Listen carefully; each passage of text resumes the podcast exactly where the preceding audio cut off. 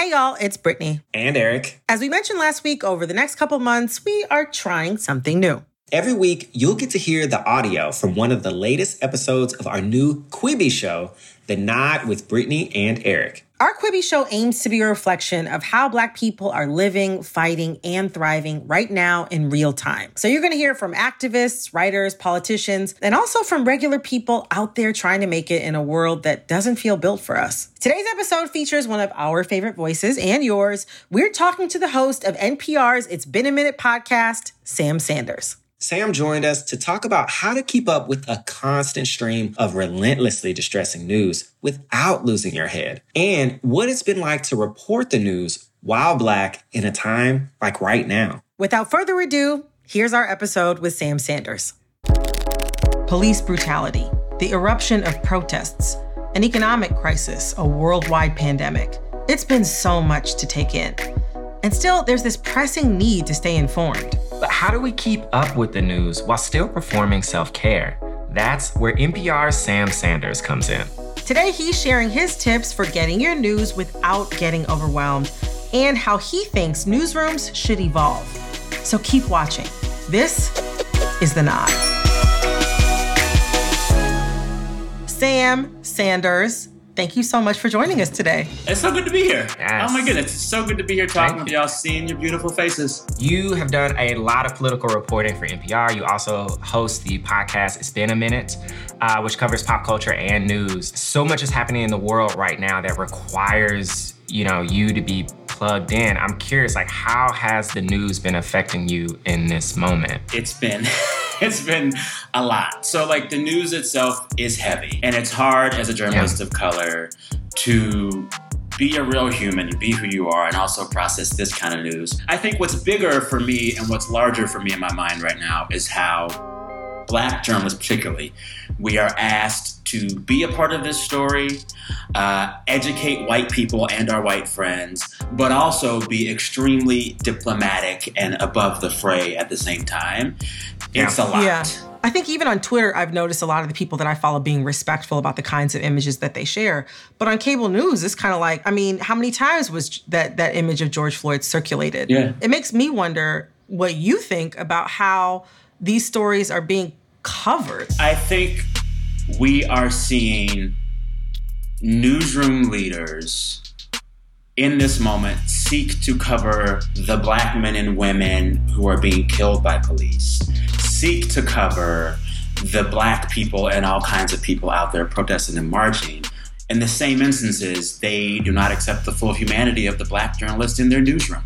This idea of objectivity, which has been around in American mainstream journalism for a few decades now, basically says hmm. all journalists are above the fray. They are not partisan, they are not political, they don't take any side, hmm. they just report the facts. Now we're faced with this moment where we're having to talk about Black Lives Matter again, and these newsrooms are asking folks like me to be objective, and that means asking us to see both sides but there's no both sides when a man like me is being choked out for eight and a half minutes and dying.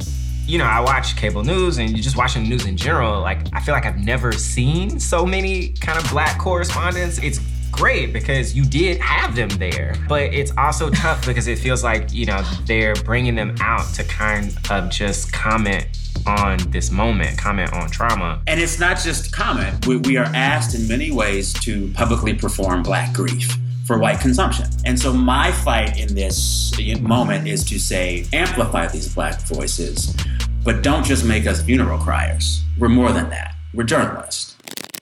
It seems like right now it's more urgent than ever to stay informed, but it feels all bad. It seems like it's like one horrible thing after another. I'm curious, like as somebody who has to stay informed, how do you do that with out losing it. I would say the first order of business is knowing that like you don't have to be on Twitter all the time and you should not be on Twitter all the time. I think hmm. especially at night we have to monitor our media consumption so we can go to sleep. There are many nights now where I hmm. will turn the phone off, walk the phone down to my car in the parking garage of my building, put the phone in the car and say the phone stays there tonight and Sam's going upstairs to go to bed. And then I think the second order of business is to consistently kind of Truth Squad yourself with other people you trust and like talk about this news with other people that you trust. Mm. If you sit at home on the scroll, on the feed all day, and it's just you and your thoughts, by the end of the day, you're in tears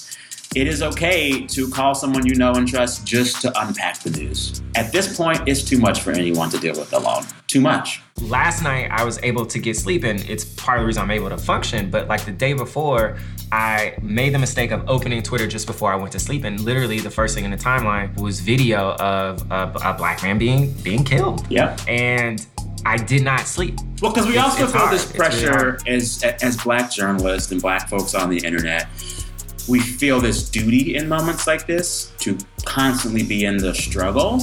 But what I always tell myself is like, you can't set yourself on fire to keep other people warm. Mm. And at a certain point, your self destruction is not helping anyone. You know, with so much processing of our own that we have to do with all of these traumatic and trending headlines, you know, I'm wondering has anything changed for you about how you report the news? Take the imaginary white man off your shoulder. I think what I think like we so my show is a podcast and it's also on the radio. And the average age and demo of a weekend NPR listener is 58 years old plus, mostly white. And for the longest time, I was I, I would gut check everything I did and say, well, will this will, will that person get it? And so I think my responsibility and charge to myself now is not to worry if they understand all of it or like all of it, but to worry about if what I'm saying is true and if what I'm saying hmm. speaks to the moment. I have consumed white media since I was a kid, and I just figured it out. I watched Frasier, you know, I watched Friends, I watched all that stuff, and I just was like, okay, yeah, I can, I can figure this out. I want to give my white listeners the same grace so that's been my charge to myself in this moment. Take this imaginary white man I have to perform for off of my hmm. shoulder hmm. and just tell the truth and make it plain. That is definitely that, that is, is, a word right there. Such man. a word. That is such a word. That is such a word. And also, I mean, I mean, to be honest, for many people, that white man is not imaginary. Um, that, that, that white man writes us emails every week. right? the white man's not imaginary. Thank you so much for coming on the show today. Thank you so much. Seriously, it's, it's been a pleasure. It's so good to, to be here. This felt like my therapist couch. I got a lot off my chest. I'm feeling better now. feeling better now. How do you practice self care while also staying informed? Let us know. Tweet us at The Nod Show. And if you want to know when every new episode of The Nod goes live, head on over to our show page and click the follow button. And don't forget to tap that little bell to make sure you get notifications. That's our show for today. Thanks for watching and be safe. If you like today's episode, you can get so much more of The Nod on Quibi. Our show airs every Monday, Tuesday, Wednesday, and Friday. And each Quibi sign up comes with a 14 day free trial. So try it out. Just tell us what you think. We're still there, still making the good stuff.